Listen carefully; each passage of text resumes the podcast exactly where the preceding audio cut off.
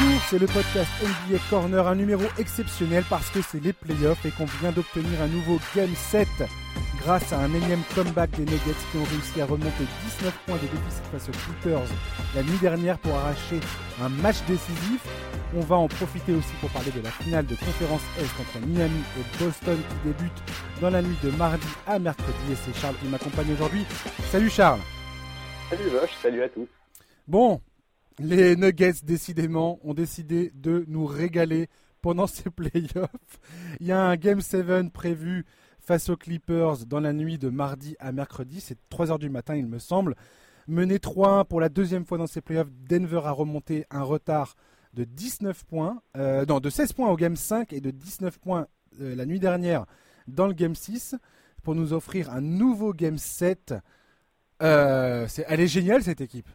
Ouais, elle est géniale. On, sent que la NBA leur a manqué pendant le break. Quoi. Euh, je crois qu'ils viennent faire toute leur, toute leur série en 7 matchs. Bon, écoute, nous, on est ravis, hein, on est très contents. Mais ouais, non, c'est fou. Ils ont, ils ont des ressources à la fois mentales et physiques qui sont hallucinantes. Moi, je les trouve vraiment impressionnants, d'autant plus, bah, c'est ce qu'on se disait juste avant, toi et moi, en off. À l'issue de la série face au Jazz, euh, ils avaient déjà l'air touchés physiquement, ils avaient déjà l'air d'être crevés. Et là, on voit, on, voit, on voit les ressources incroyables dans lesquelles ils puissent pour, pour pousser les Clippers jusqu'à un match 7. Incroyable, franchement. Oui, c'est incroyable parce que alors, la force, la force mentale qu'il faut pour remonter 3-1, déjà au premier tour, tu te dis, mais les mecs, ils, sont, ils doivent être complètement épuisés mentalement. Là, ils recommencent, ils rebelotent, ils nous refont le coup face aux Clippers. Ce qui est assez euh, étonnant et, marquant, en tout cas euh, de mon point de vue, c'est comment ils parviennent collectivement à répondre à l'adversité. Et dans, la série face à Utah, c'était Jamal Murray qui avait un peu pris les choses à son compte en nous sortant des matchs à 50 points et en posant vraiment des problèmes à la défense d'Utah. Là, face aux Clippers, c'est plutôt Jokic. Un Jokic, hier soir, c'est 34 points, 14 rebonds, 7 passes décisives. Il marque 4-3 points, dont 3 dans le quatrième quart-temps.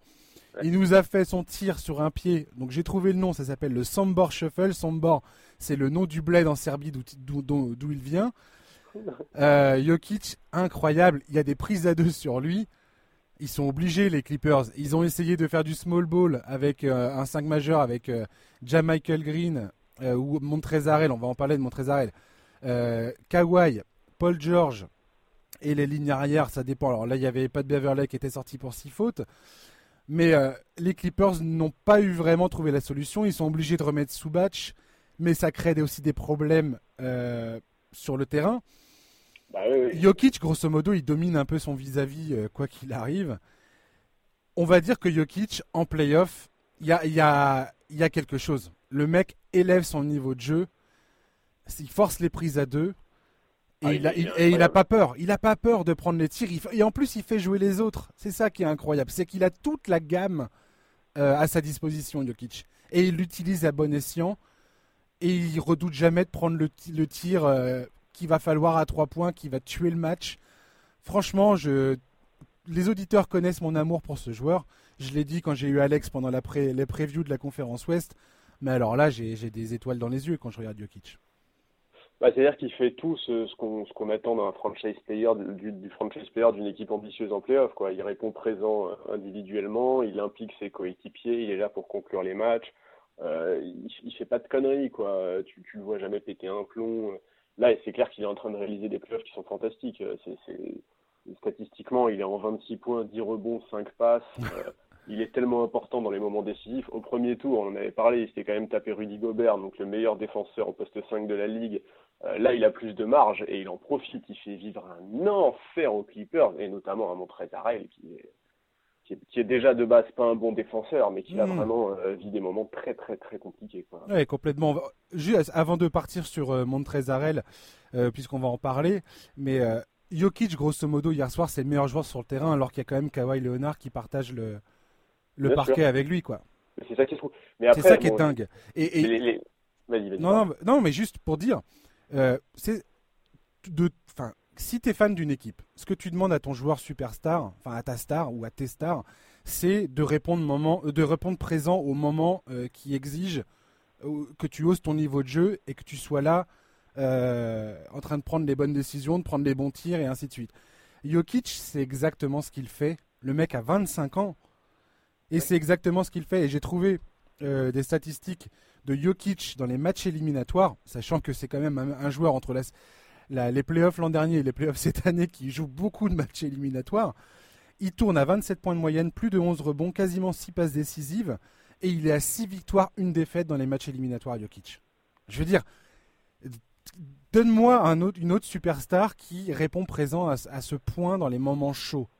Mais il n'y en a pas beaucoup, quasiment pas. quoi. ouais. ouais, non, il y en a très peu, effectivement. Et, comme tu le dis, il commence à avoir une vraie expérience en playoff parce que bah, il commence à jouer quand même pas mal de playoffs. L'année dernière, il a joué pareil une dizaine de matchs. Euh, et, ouais, en fait, le problème, c'est aussi son profil. Il pose des problèmes qui sont vraiment assez insolubles pour, euh, pour ses adversaires parce que tu sais jamais, il est capable de tout faire. Il a un profil qui est tellement, tellement spécifique et il a tellement de cordes à son arc que c'est vraiment compliqué d'anticiper sa manière de jouer. Euh, et, ouais, il est, vraiment exceptionnel et il passe un peu sous les radars parce que bah, on n'en parle pas au même titre euh, que, que, les plus gros joueurs de la, enfin que les médias surtout pardon américains n'en parlent pas autant que ce qu'ils devraient. Euh, et, oui, il est, euh, il, est, il, fait vraiment, je te dis, pour moi, il fait vraiment tout ce qu'on est en droit d'attendre du franchise player d'une équipe qui est ambitieuse. Et c'est pas un hasard s'il pousse les Clippers aujourd'hui à un Game 7. Même si, évidemment, euh, Denver profite non seulement de ses forces, mais aussi de l'incapacité hallucinante des Clippers à conclure cette série. Tout à fait, tout à fait. Et, et pour le coup, Jokic, là, je pense qu'il force tous les médias américains à regarder dans sa direction en disant Eh oh, les mecs, regardez-moi ça fait un petit moment maintenant que je, que je gère. Euh, j'avais aimé un peu le débat sur le skinny Jokic. Est-ce que le fait qu'il ait perdu du poids allait impacter sa performance en playoff? Bah, Manifestement pas. Euh, et, ce qui est drôle, c'est que Jokic, il a des lacunes en défense. Euh, il, est, il est pas rapide sur ses pieds, il saute pas vraiment au-delà du centimètre au-dessus du sol.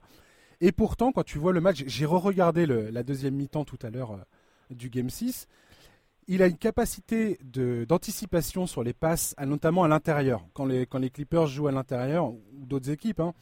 Mais si tu regardes, Jokic a une telle, un tel IQ, une telle, une telle connaissance du basket, une telle intelligence de jeu, qu'il arrive à, à, anticiper les passes qui vont être faites et le nombre de ballons qu'il touche sur les passes, à toujours à, taper la balle, à empêcher la passe d'arriver il arrive à intercepter des ballons, euh, notamment je, pense à une passe de, de Kawhi Leonard qui arrive à prendre la, défense de, de, court et Jokic anticipe sa passe à, Zubac et il arrive à prendre le ballon. Ah, il, y a, plein d'occurrences comme ça. Il a une lecture du jeu qui est absolument incroyable et il arrive à compenser un certain manque d'explosivité physique en défense et je trouve ça assez admirable. Et Jamal Murray euh, est un parfait complément à ce, à ce gars. Alors, leur jeu à deux en pick and roll est absolument incroyable. je Voilà, exactement. C'est que leurs profils sont tout à fait complémentaires. Ça, je suis bien d'accord.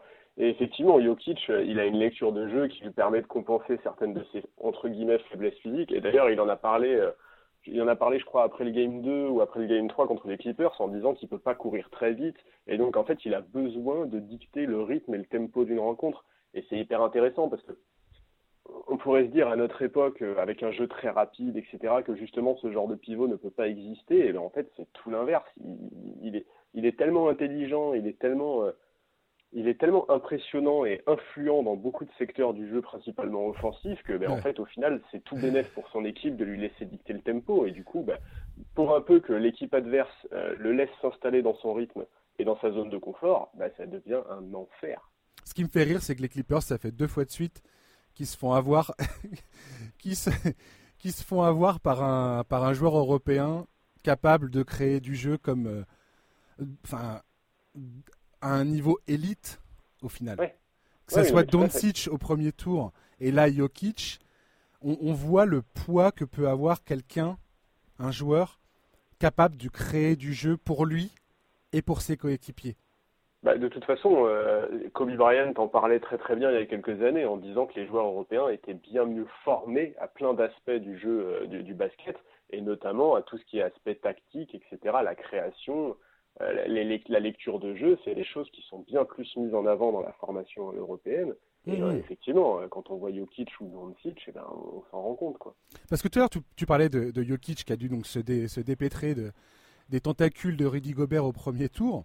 Là, euh, donc au final, les Nuggets ont surfé la vague de Jamal Murray et quelle, quelle vague magnifique ça a été. Là, Jamal Murray, je veux dire, le mec se tape Patrick Beverley, Kawhi Leonard, Paul George, parfois Marcus Morris Senior sur le dos.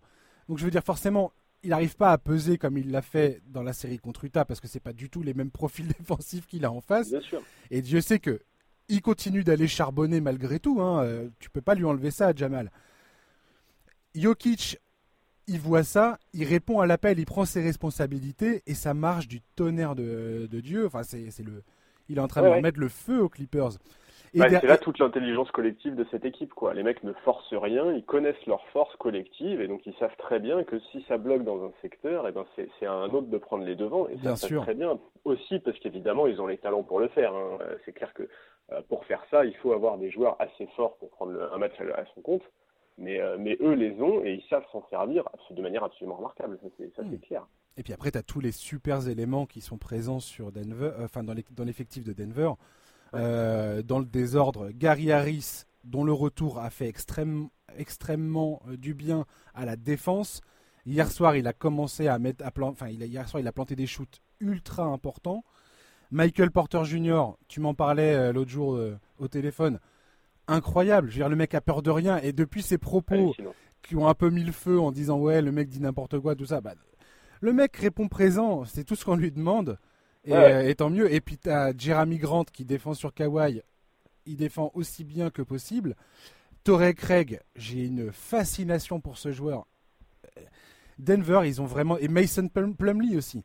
Je veux dire, il y a un moment dans, dans à la fin du match contre, dans, dans, le Game 6 contre les Clippers, Mike Malone avait Jamal Murray et Jokic sur le banc au début du quatrième quart-temps. Tu te rends compte mmh, de la de la, du courage qu'il faut avoir pour mettre ces deux mecs-là sur ton banc. Et, de la confiance en son collectif. Bien sûr.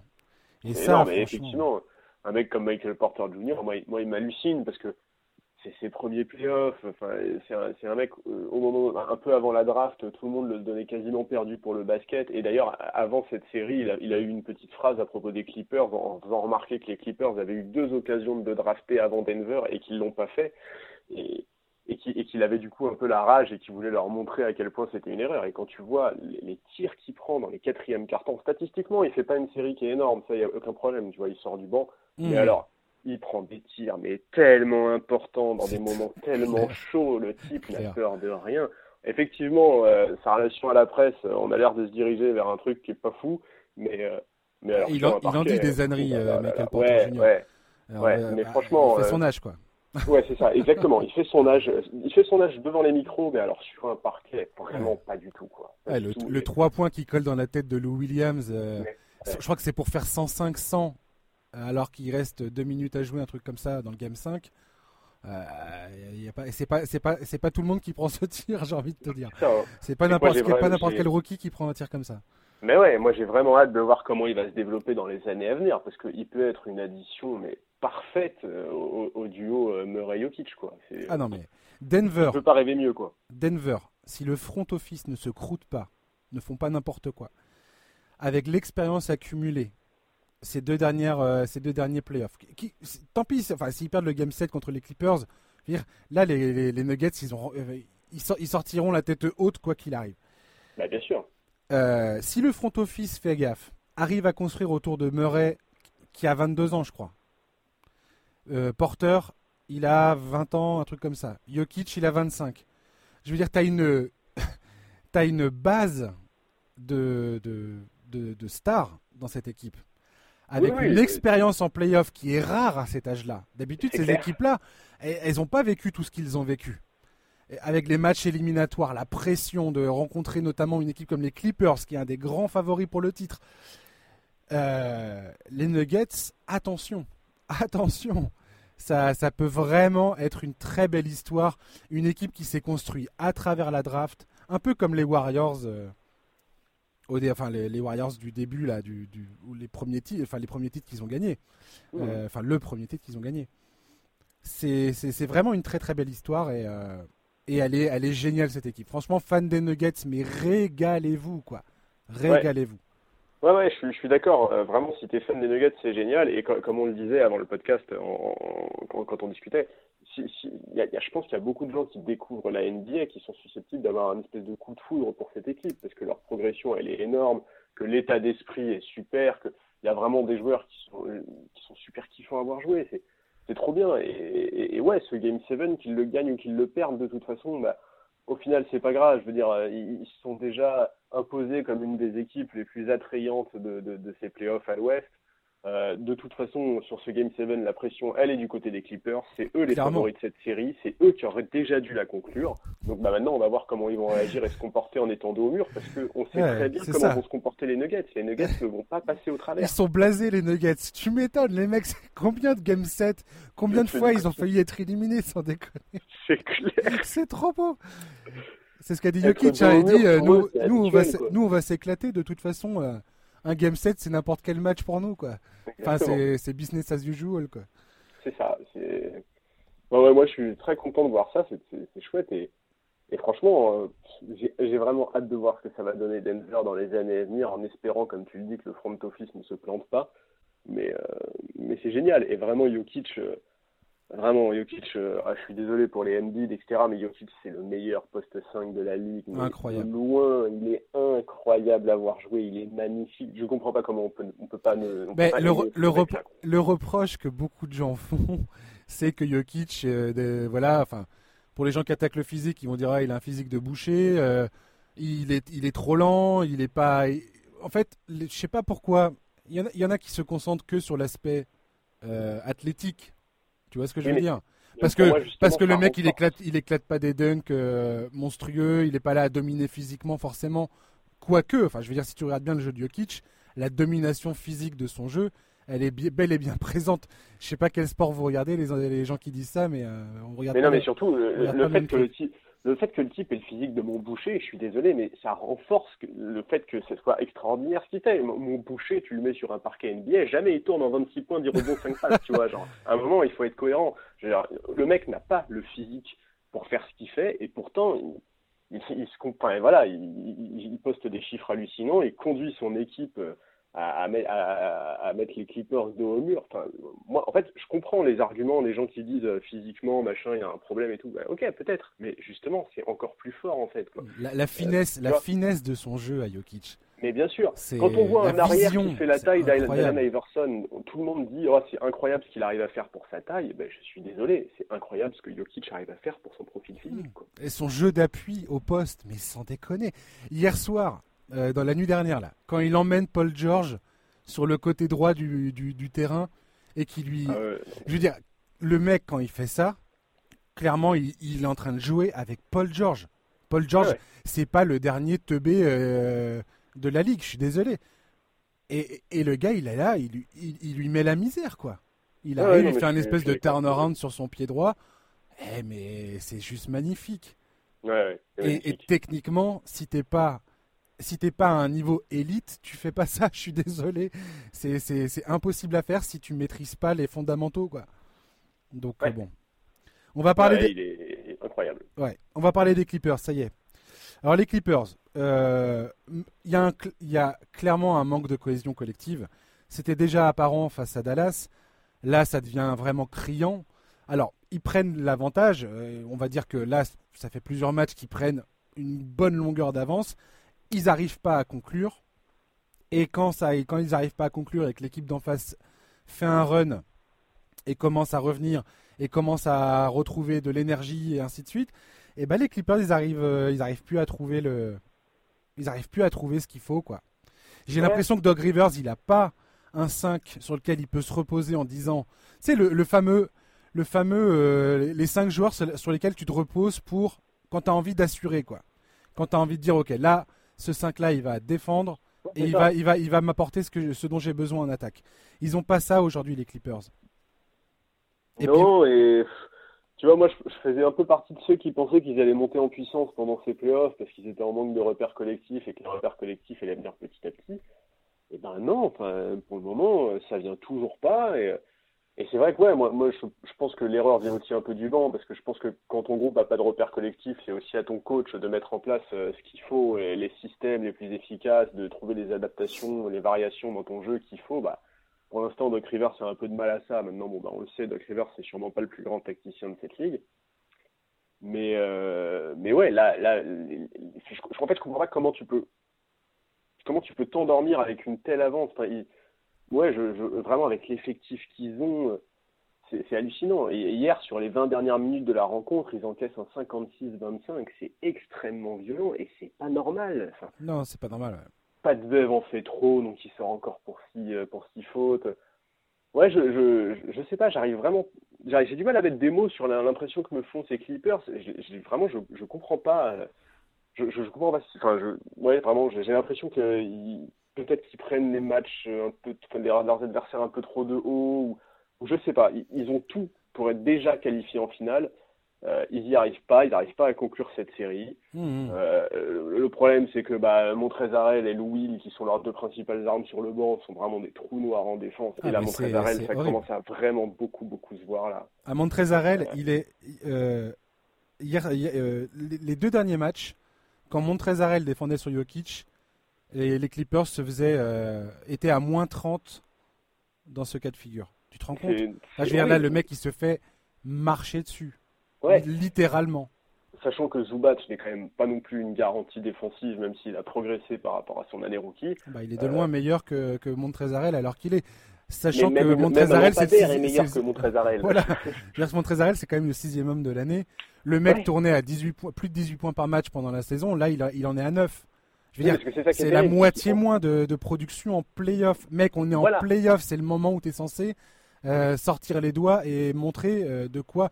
Alors pour ouvrir, pour ouvrir leur gueule, chez les Clippers, il y a beaucoup de monde. Mais alors pour jouer et rentrer les tirs quand il faut et défendre quand il faut, euh, y a, tout d'un coup il n'y a plus personne. Je t'en parlais l'autre jour. là dans les deux, les deux, enfin tout à l'heure, dans les deux matchs, les deux derniers matchs, ils ratent des tirs ouverts les Clippers. Ils les ont les tirs ouverts. C'est pas le problème de ne pas les avoir. C'est qu'en ah première mi-temps ils les mettent dans le match 5, ils sont à 12 sur 17 sur les tirs ouverts. En deuxième mi-temps, ils sont à 6 sur 15. La nuit dernière, ils sont à 9 sur 14 en première mi-temps sur les tirs ouverts.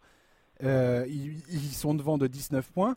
Deuxième mi-temps, 6 sur 14 et 1 sur 7 à 3 points. C'est-à-dire qu'ils ne mettent pas les tirs quand ils doivent les mettre. Donc tout, tout d'un coup, ça se crispe. Tout d'un coup, ça doute. Et voilà. Et donc, c'est ça les playoffs, les gars. C'est répondre présent au moment où il faut, quoi. Et les Nuggets, pour l'instant, le font dans les, deux derniers, dans les deux derniers matchs. Et les Clippers eh ben, se sont crispés. Et match 7, eh ben, on va voir qui va répondre présent et qui va euh, foirer. quoi. Oui, mais moi, il y a aussi un autre truc avec les Clippers, c'est que en fait, ils donnent l'impression de ne pas, de pas savoir se faire violence, tu vois, de pas... Euh, ouais, en fait, tu as l'impression que quand on leur rentre dedans, il y a pas... Alors, il y a beaucoup de joueurs pour ouvrir leur gueule, mais par contre, il n'y a pas le mec pour riposter, quoi. Vraiment, il n'y a pas le je, je sais pas vraiment. Il n'y a pas de euh, leader en fait. Il est où le leader en fait du côté des Clippers? C'est qui le mec qui va dire, hé les gars, maintenant on arrête les conneries? Euh, Marcus, tu, tu, tu, la fermes, Pat, tu la fermes. Vous vous concentrez et vous jouez quoi. Et vous arrêtez de, de toujours être là, à essayer de prendre une, de dominer psychologiquement l'adversaire. Eh, mais les gars, faut mettre les paniers. Il y a un moment, tu domines en mettant les paniers. C'est pas parce que tu n'arrêtes pas de l'ouvrir et, euh, et, ainsi de suite que tu vas faire quoi que ce soit quoi. En fait, cette équipe, elle est devenue, comme tu l'as dit, antipathique. je dirais pas détestable. Je pense qu'elle est détestable pour une certaine partie des fans. Mais, euh, mais en tout cas, ils, ils imposent pas énormément de, le, respect qu'une équipe euh, prétendante au titre euh, devrait, bah, devrait nous, nous inspirer. quoi. Ouais, ouais, c'est ça. Je... C'est assez décevant quand même, quoi. Vraiment. Enfin, moi, je m'attendais, je m'attendais pas à ce qu'il montre ce visage-là, quoi. moi non plus. Tu peux, tu peux passer au travers d'un match ou deux, tu peux. Mais, mais vraiment, euh, cette espèce de nonchalance dans les moments importants. Ouais, ça, ça, me. Vraiment, ouais, je la trouve effectivement vraiment antipathique, cette équipe. Alors, moi, je le dis pas trop, trop, parce que, effectivement, les gens vont dire que je suis pas objectif, parce que moi, effectivement, de base, je suis plutôt fan des Lakers.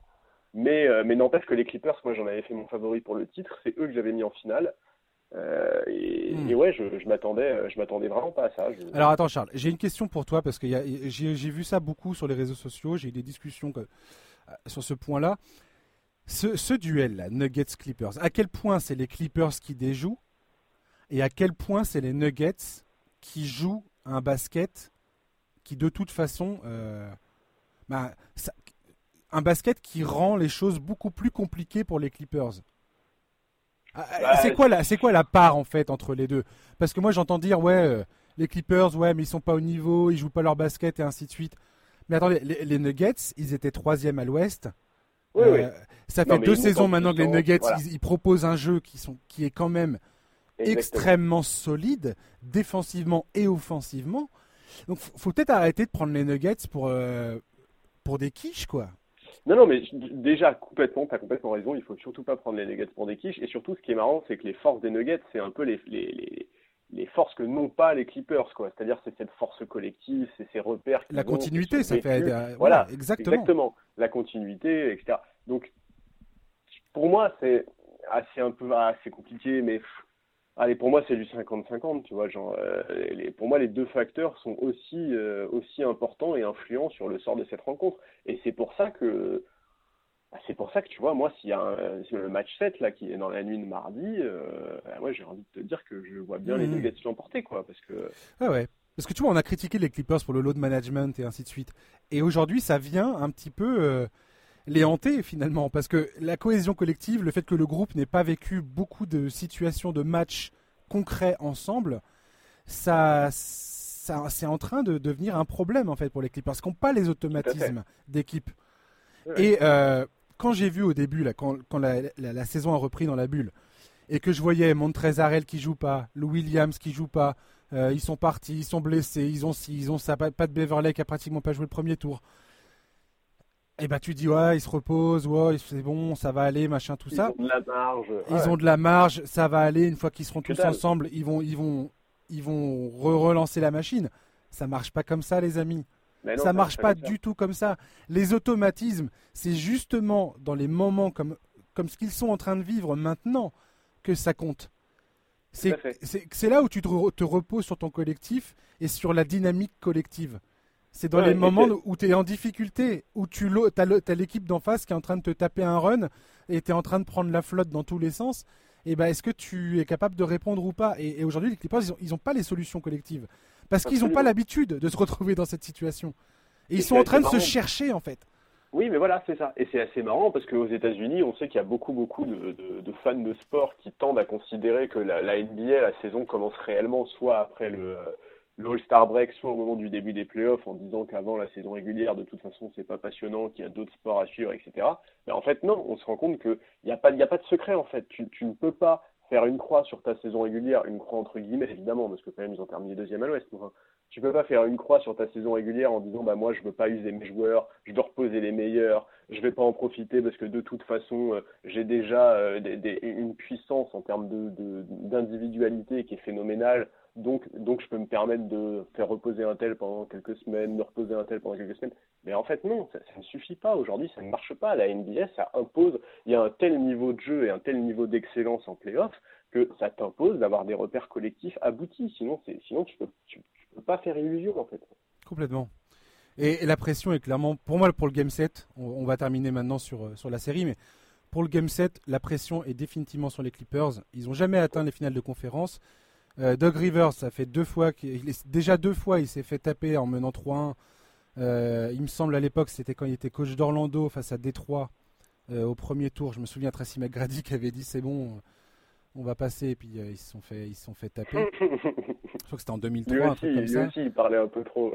ouais, et c'était l'autre fois c'était en 2015 face aux Rockets avec ce match improbable de Joe, de Joe Smith et Corey Brewer je crois qui plantent des trois points. dans tous les sens et qui, euh, qui gagne ce match. Bref, euh, c'est le seul coach, hein, je crois, de, l'histoire à, avoir perdu plusieurs fois euh, des, des avances de 3-1 dans des séries de playoffs. la pression est clairement sur eux. Je, sais. J'ai envie de te dire que, à l'heure qu'il est, je vois les Clippers passer dans la douleur, mais passer. Mais je, mon cœur dit que les Nuggets alors moi, mon cœur du Nuggets. Ouais, mon cœur du Nuggets. Mon cœur du Nuggets, et je crois fort en la malédiction des Clippers, alors euh, je pense que les Nuggets vont passer. Ouais, euh, les Clippers, c'est. Pour ceux qui ne connaissent pas l'histoire des Clippers, regardez les 3-4 dernières décennies des Clippers. Vous verrez, c'est un peu une franchise maudite. Steve, le fait que Steve Ballmer soit devenu propriétaire et ainsi de suite, on pouvait penser que c'était en train de s'estomper. Mais, mais bon, on verra. On verra. Ça, je, je, ça, va être, ça va être fascinant ce match. Ça va être vraiment fascinant. Je suis d'accord. Il vraiment, faudra pas le louper. Ouais, et on aura l'occasion d'en parler toi et moi mercredi. Hein, mercredi, on fera un autre podcast exceptionnellement. Hein, eh, c'est les finales de conférence. Si on fait pas des ah, podcasts, eh, si on fait pas des podcasts maintenant, on fera le preview de la finale de la conférence Ouest. Lakers, soit Nuggets, soit Clippers, on verra bien. On va passer à l'autre finale de conférence dont on connaît euh, l'opposition, Boston-Miami dans la conférence Est. Ça va être, euh, ça va être génial cette conférence Est, euh, cette finale de conférence. Ouais, alors celui qui au début de la saison avait misé sur une finale de conférence entre Miami et Boston, je pense qu'il est millionnaire là. Ouais, tu m'étonnes. c'est hallucinant. Alors on avait, alors il n'y avait pas eu une finale de conférence sur les deux premières têtes de série en NBA depuis 2011. C'était la finale de la conférence Ouest entre Dallas et OKC. Cette année-là, on avait eu peut-être le champion le plus inattendu de la décennie. Euh, moi, ça m'irait bien, un scénario pareil. Mhm. Euh, écoute, ouais, c'est génial. Moi, je suis, je trouve que cette finale va être euh, incroyable. J'ai vraiment, vraiment hâte de la voir. alors, le Hit, c'est sûrement l'équipe qui, moi, me laisse la meilleure impression, que ce soit collectivement, défensivement, au niveau du coaching. Enfin, je les trouve vraiment sur les deux premiers tours qu'ils ont disputés, je les ai trouvés presque parfaits. Quoi. Ah bah c'est l'équipe du moment Miami. J'ai envie de ah te dire que ceux qui étaient pas, euh, ceux qui avaient, s'étaient pas trop intéressés à Miami euh, pendant la saison ou euh, absolument. Ça là tout, tout, tout, à coup, je pense que Miami est devenu hyper tendance quoi. Ça c'est sûr, et certain quoi. Là c'est difficile de, de, manquer de manquer Miami quoi. On parlait de collectif. Enfin T'as 6 joueurs à plus de 10 points sur les playoffs, t'as des profils de défenseurs qui sont tellement variés, ils peuvent switcher sans aucun souci. Euh, Spolstra en plus sait parfaitement comment gagner, il n'a aucune difficulté à s'adapter à son adversaire et tout. Non, vraiment le hit, le est très impressionnant. C'est effectivement un peu euh, l'équipe, euh, je pense, le, coup de cœur de beaucoup de personnes en playoff. Moi, effectivement, sur la saison, je les ai pas mal suivis et j'ai adoré ce que j'ai vu. Quoi. Ouais, je suis très content euh, de, cette, finale. Je trouve que c'est chouette. Euh. Mais bon, attention parce que on reste un peu sur l'impression qu'ils nous ont laissé face aux Bucks. Euh, les Celtics, ça leur correspond beaucoup, beaucoup moins que les Bucks. Hein. C'est ce que j'allais dire. En fait, on est, je pense qu'on est tous transportés par la victoire de Miami face à Milwaukee, parce que Milwaukee, c'était l'équipe ultra dominante de la saison. Oui, c'était le monstre. Après, il faut rappeler que Milwaukee, à partir du moment où ils ont mis un pied dans la bulle, bah, il n'y avait plus la même énergie et plus la même dynamique. Et, euh, et ça s'est ressenti immédiatement face à Orlando dès le début des playoffs. Et ça s'est confirmé face à Miami qui était euh, parfait. on, l'a déjà dit, toi et moi, souvent les playoffs, c'est des, des, questions de match-up. Est-ce que tu match-up bien contre ton adversaire, contre, ton adversaire ou pas? Et, c'était le pire. Voilà, c'était un cauchemar pour Milwaukee. Et ça s'est concrétisé avec l'élimination en 5 matchs. Maintenant, effectivement, euh, Boston, c'est un tout autre euh, morceau que pour Miami. Boston, alors moi j'ai regardé un petit peu, pour moi il y a deux, deux éléments qui vont être extrêmement importants dans cette série. La première, on va, on, va, on va en parler toi et moi, ça va être la capacité de Boston à défendre le tir à trois points dans cette série. Sachant que, qui est une de leurs forces. C'est une des meilleures équipes pour défendre le périmètre les shooters à trois points. Donc, euh, je pense que Miami ne va pas autant euh, avoir autant de shoots ouverts euh, derrière la ligne, derrière l'arc, que contre Milwaukee, où eux, pour le coup, c'était c'était un de leurs points faibles. C'était la défense. Miami, les Bucks, pardon, c'était la défense de la raquette avant tout. Voilà. Et dans leur schéma défensif, c'était pas forcément la priorité, c'était pas forcément les tirs à trois points. Ils ont dû se réajuster. Ils l'ont fait contre Miami mais euh, tu réajustes pas une défense contre une équipe élite euh, comme euh, le Heat en cours de playoff. C'est très compliqué. Si tu n'as pas travaillé sur le, le sujet avant, forcément tu risques de, te, de souffrir. Quoi. Et c'est ce qui s'est passé. Là, Boston, ils sont taillés pour ça. Ils ont une équipe extrêmement mobile. Donc je pense que ça va être... Après, Miami, ils ont des shooters extrêmement prolifiques. C'est-à-dire que les Duncan Robinson, Tyler Hero, euh, Dragic et ainsi de suite, les mecs, euh, pour les arrêter, il va falloir, euh, va falloir se lever tôt. Quoi. Ah bah là, sur les playoffs, là, Tyler Hero, Jack Roder, Duncan Robinson, Goran Dragic et Jimmy Butler, ils sont absolument injouables à 3 points. Eh, complètement, ouais. Ils sont, ils, sont, ils sont monstrueux. Alors, effectivement, après, comme tu l'as dit, c'est aussi parce qu'ils ont profité d'énormément de shoots ouverts contre les Bucks. Mais, euh, mais c'est clair que c'est clair que Boston va être très très attendu à ce niveau-là. L'adresse à 3 points du 8, c'est une donnée très importante. Et, ça va être un des points capitaux. Il y a, il y a, en fait, il y a, il y a beaucoup de. Enfin, c'est marrant parce que en fait, cette série, elle est... les deux coachs sont tellement forts pour s'adapter, pour trouver des variations, etc. Que il y a tellement d'aspects qui vont être intéressants. C'est euh, parce que on, parlait de, tu vois, on parlait du fait que le Heat surfait un peu sur sur la vague d'avoir battu Milwaukee, qu'ils étaient en pleine confiance, etc. Euh, Boston, ils ont quand même sorti champion en titre sur une série en 7 matchs épique. C'est une des séries les plus sympas à suivre de ces playoffs jusqu'à maintenant. Euh, eux aussi, ils sont en confiance. Alors, ils sont certainement plus usés physiquement que Miami. Mais enfin, ils sont, aucun problème, euh, problème là-dessus. Ils, vont avoir un, retour. il y a un retour possible de Gordon, de Gordon Hayward, pardon, pendant la série. Euh, pour moi, c'est assez important parce que l'état physique va être une donnée vraiment importante et que, bah, c'est et en plus, il a eu un vrai rôle dans les rencontres, dans les rencontres qu'il y a eu face au Heat en saison régulière. Hmm. Donc la question de sa réintégration, pour moi, elle va se poser. Est-ce qu'il va revenir dans le 5 Est-ce qu'il va sortir du banc? Euh, Il a une vraie importance à la création. Il peut soulager Tatum offensivement. Enfin, je pense que le retour de Gordon Hayward va être un vrai sujet pour Boston assez rapidement. Oui, tout à fait. Moi, un des trucs qui va, me, qui va vraiment euh, m'intéresser dès le départ de cette série, c'est la défense de Miami. La défense de Miami est exemplaire depuis le début des playoffs. Ouais. Je pense que tout le monde, euh, tout le monde ne peut qu'acquiescer à cette affirmation.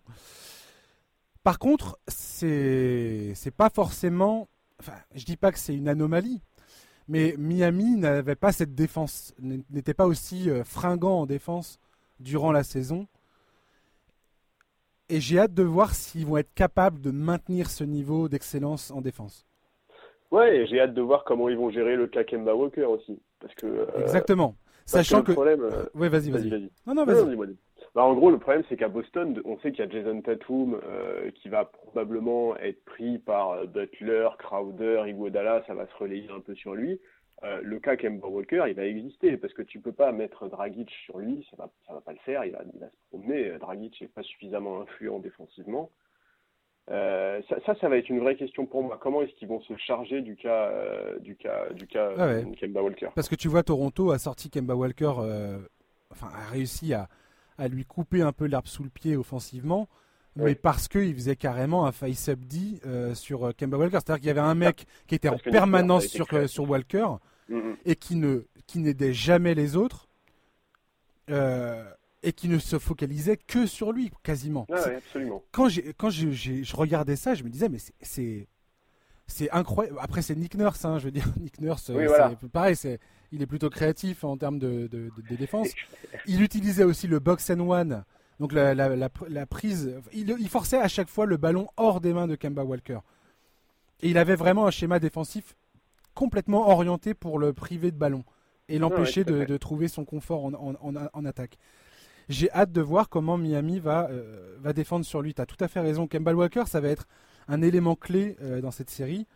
Bah, c'est euh, ça, c'est qu'il peut vraiment profiter du fait que, que les, les, principaux défenseurs du hit, les, donc ceux qu'on a cités, quoi, les Butler, Crowder et Godala, vont être occupés. Vont être, vont être très occupés avec, bah, donc avec Jalen Brown et surtout avec Jason Tatum, qui est absolument monstrueux pour moi, euh, sur cette série de playoffs, potentiellement, Jason Tatum, c'est le meilleur joueur de la série et il doit le prouver.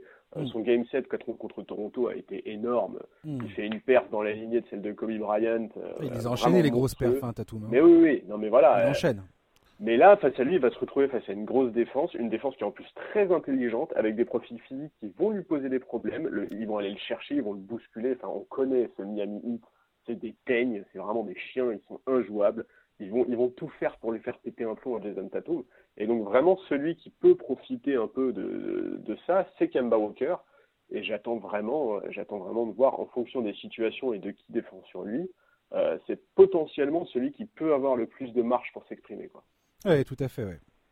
Et euh, autre chose pour la défense de Boston qui pour moi va être déterminante, c'est comment ils vont gérer euh, toutes les le jeu au poste d'Adebayo est-ce qu'ils vont. Parce qu'Adebayo, il s'est régalé, euh, il s'est régalé pour l'instant dans ses playoffs. J'ai hâte de voir ce que, ce que Boston va, va, va, proposer en défense pour contrer ça.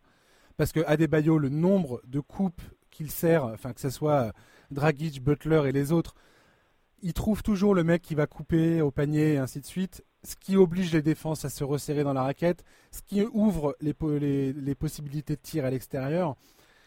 Ce, ce truc-là, ça va être déterminant côté Boston. Mmh. Comment ils vont, est-ce qu'ils vont euh, aider, enfin comment ils vont, d'où va venir l'aide défensive et comment ils vont gérer euh, les, brèches que ça va ouvrir en fait? Le, comment ils vont, euh, ils vont réussir à récupérer à chaque fois leur position en défense pour éviter d'ouvrir de, d'ouvrir trop de brèches et de laisser les shooters ouverts?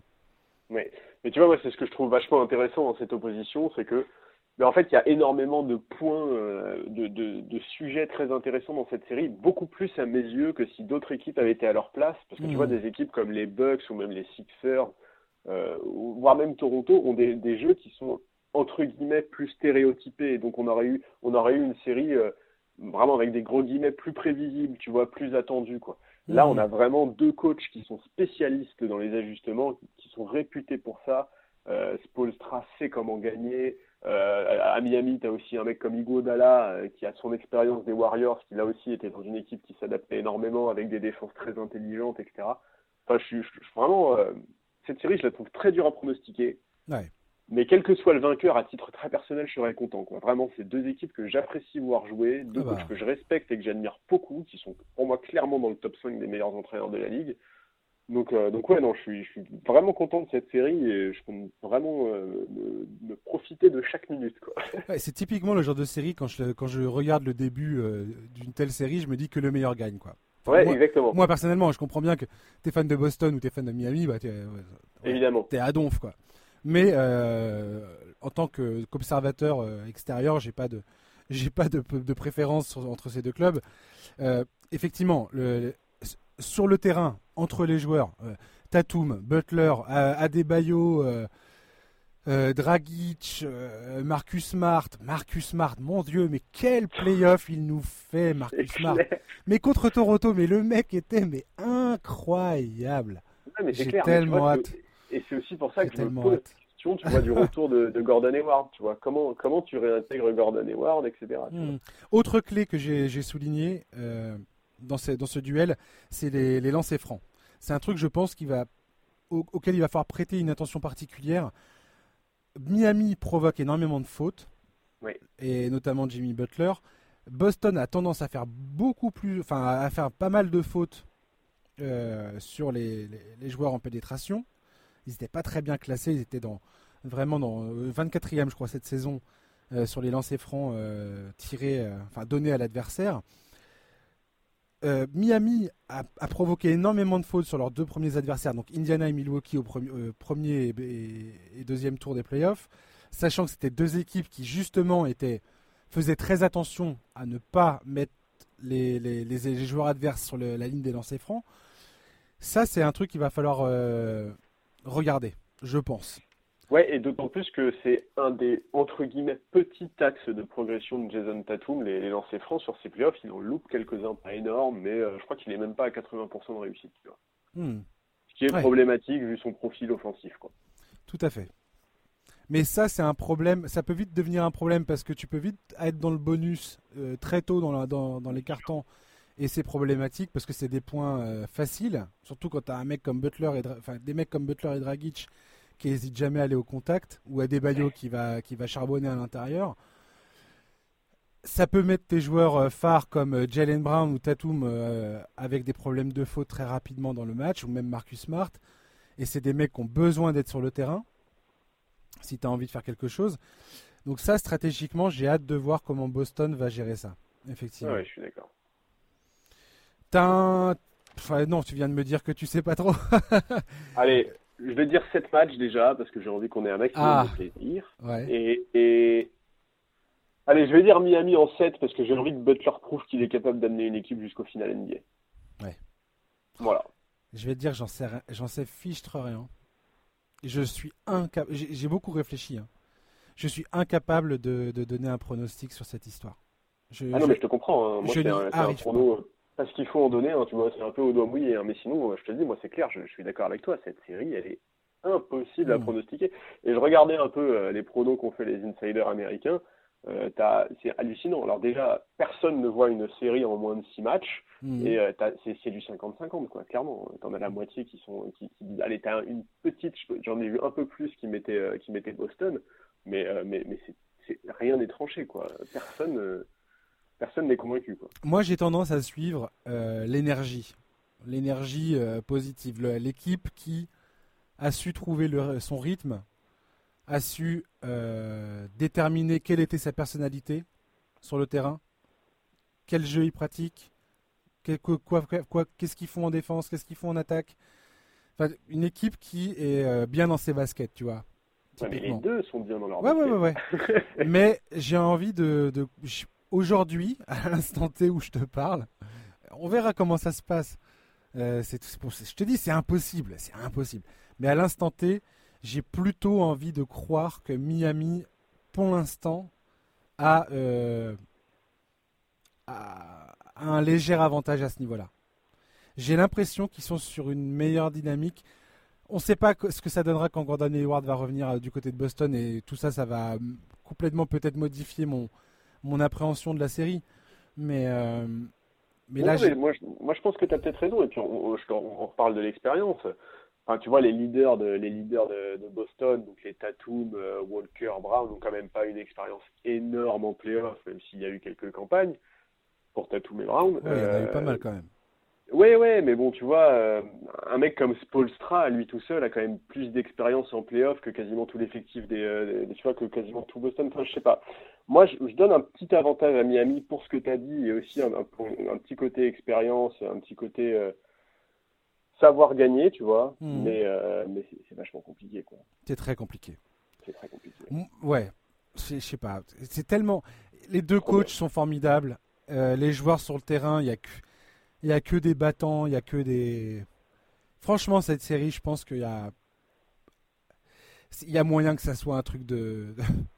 un truc de fou. Hein, ouais, ouais, ça va être une série, mais absolument géniale, quoi. Mm, mm. Clairement. En tout cas, il y a, y a tous les ingrédients qui sont là. Si euh, s'il y a une équipe qui prend vraiment le dessus, je serais très étonné. Oui, moi aussi. Alors là, pour le coup, je suis d'accord avec toi. C'est vraiment le scénario qui peut vraiment m'étonner parce que je suis ouvert à peu près à tous les scénarios sur l'identité du vainqueur. Mais alors, le scénario qui m'étonnerait, effectivement, ce serait. C'est Gunning qui s'écroule. Ouais, Voilà, c'est ça. C'est qu'on n'ait pas une série euh, serrée. Ou alors, tu vois, ok, s'il y a une blessure ou si on se rend compte qu'en fait Jason Tatum est sur les rotules, qu'il est complètement crevé et tout, ok. Mais euh, mais sinon, ouais, moi j'attends vraiment euh, une série minimum en 6 matchs et idéalement en 7 matchs. Quoi. Ça, et, clair. et, après, attention à ne pas tirer de conclusion euh, hâtive. On va tous le faire, hein, moi le premier. Mais attention à ne pas tirer de conclusion hâtive si jamais il y a un blowout euh, sur le game 1 ou game 2 ou game 3. parce que, effectivement, tu as deux coachs en face. On l'a bien vu, Boston-Toronto. franchement, au début, moi je me suis dit, mais Boston, ils vont, ils vont, ils vont plier cette série en 5, c'est pas possible quoi. Et, non, euh, ou même en 4, enfin je veux dire, euh, sans ce, panier absolument euh, légendaire d'Anunobi, ça aurait pu être plié en deux secondes cette histoire. Ouais, non, mais je suis d'accord, Mais... Et, c'est là où on en revient à ce qu'on disait, ils sont attention parce qu'effectivement les ajustements seront faits d'un match à l'autre et donc effectivement un, blowout sur un match ne veut certainement pas dire qu'on aura la même chose au suivant. Quoi. Et il y a le personnel dans les deux équipes pour proposer autre chose, pour s'ajuster et pour euh, essayer de vraiment euh, bah, répondre euh, à une situation donnée et réagir en conséquence. Donc on verra. Absolument. Ouais, je suis d'accord. On va terminer ce podcast rapidement sur Mike D'Antoni, qui donc a, signifié aux Houston Rockets qui souhaitait le voir revenir, manifestement, qui a signifié son refus de revenir aux Rockets. Je suis étonné et pas étonné par, euh, par euh, ce, dénouement. Je me, dis, enfin, je me suis toujours dit que D'Antoni était le coach parfait pour ce que veulent faire les Rockets, par le jeu que veut mhm. proposer Houston. Euh, après, je comprends que D'Antoni n'ait pas envie de rester après ce qui s'est passé. après ce qui s'est passé, quoi. Bah, et, alors... et, non, non, mais et notamment parce que. alors, je suis désolé pour. Je suis désolé pour lui, mais le fait que Russell Westbrook soit dans cette équipe va à l'encontre totale du jeu, pratiqué, voilà, du jeu prôné par Mike D'Antoni, du jeu prôné par Daryl Morey, qui est le GM, enfin le general manager. Et, et c'est un problème insoluble. Tu peux pas avoir ce mec-là à côté de James Harden. Et ce trade de Chris Paul, ils se sont fait enfler par OKC, je suis désolé. Euh, le premier tour l'a démontré, l'élimination en 5 matchs face aux Lakers l'a démontré. Russell Westbrook, il peut. Je suis désolé, c'est pas le mec de la situation pour Houston. En tout cas, euh, c'est ça va à l'encontre. Quand je voyais les Lakers qui ne défendaient même plus sur lui euh, sur les derniers matchs, mais laisse tomber. comme image. Hein. On ah, parle d'un mec qui était MVP il y a, il y a quoi Il y a 3 ans. Hein. Ouais, Mais qui a jamais tourné à plus de 30% euh, pratiquement euh, de sa carrière à 3 points. Enfin, faut arrêter. Bien sûr. Mais oui. Donc c'est mort, quoi. C'est mort. s'ils enfin, ils peuvent, et puis ils peuvent pas le bouger. Le mec, il est à plus de 40 millions par, par an sur les 3 prochaines saisons, je crois. Enfin, laisse tomber. Bah, en fait, ouais. Alors, j'ai pas trop suivi moi ce qui a été annoncé l'année dernière, mais quand on connaît un peu la situation et le personnage, Bon bah déjà clairement hein, on peut imaginer que Mike D'Antoni il est en travers de la gorge la première phase de négociation qu'il y a eu je crois c'était en fin de saison dernière où ils ont mhm. fait une proposition au rabais donc ça déjà ça a vraiment pas dû lui plaire. Euh, il a peut-être aussi pensé qu'il était allé au bout de ce qu'il pouvait faire avec cette équipe quoi cette expérience des micro balls euh, bon il a il a certainement pas changé son approche de jeu dans sa future équipe mais enfin bon là il est quand même allé euh, au-delà des frontières de, de ce qui était praticable je pense on peut pas enlever à D'Antoni ce qu'il a apporté aux Rockets. Hein. Il a fait des, des, meilleures équipes de la ligue. Il a posé des énormes problèmes aux Warriors lors de leur domination. Euh, il a un rôle fondamental dans l'évolution d'Arden. Il a transformé ce mec-là. Mais dans l'évolution de la NBA même. Bien sûr, mais bien sûr, mais ça, ça fait des années. Mike D'Antoni est, un acteur de cette transformation depuis très longtemps. Greg Popovich lui-même a reconnu que D'Antoni a complètement euh, révolutionné la façon dont le basket est, est pratiqué. Qu'on aime ou qu'on n'aime pas ce jeu-là, mais euh, parce qu'il y en a qui n'aiment voilà, pas ça. ça. Maintenant, il y a aussi, on peut pas occulter le fait que Mike D'Antoni, c'est quand même un type qui est c'est rigide quoi. C'est vraiment un type qui va jamais s'adapter, qui préférera toujours mourir euh, au-delà de la ligne à trois points plutôt que de s'adapter.